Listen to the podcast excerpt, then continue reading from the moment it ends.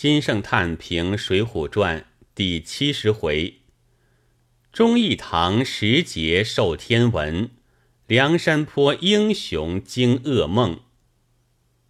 一部书七十回，可谓大铺排；此一回可谓大结束。读之正如千里群龙一齐入海，更无丝毫未了之憾。笑杀罗贯中横天狗尾，徒见其丑也。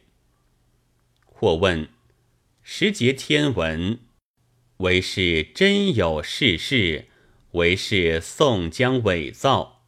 此痴人说梦之至也。作者亦只图。叙事既毕，重将一百八人姓名一一排列出来，为一部七十回书点睛节学耳。盖始之以时节，终之以时节者，是此书大开合。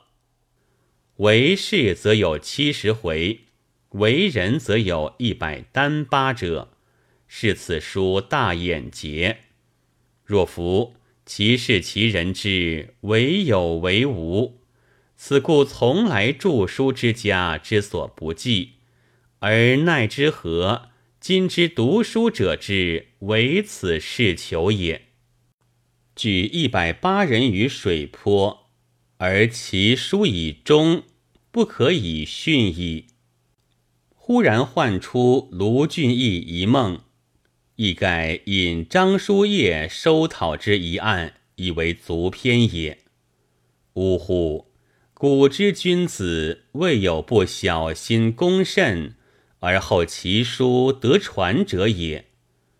吾观《水浒》洋洋数十万言，而必以“天下太平”四字终之，其意可以见矣。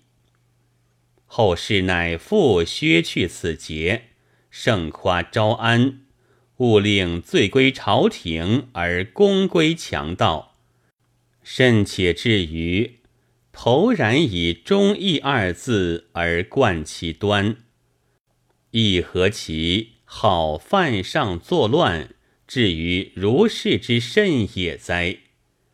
天罡地煞等名，悉与本人不合。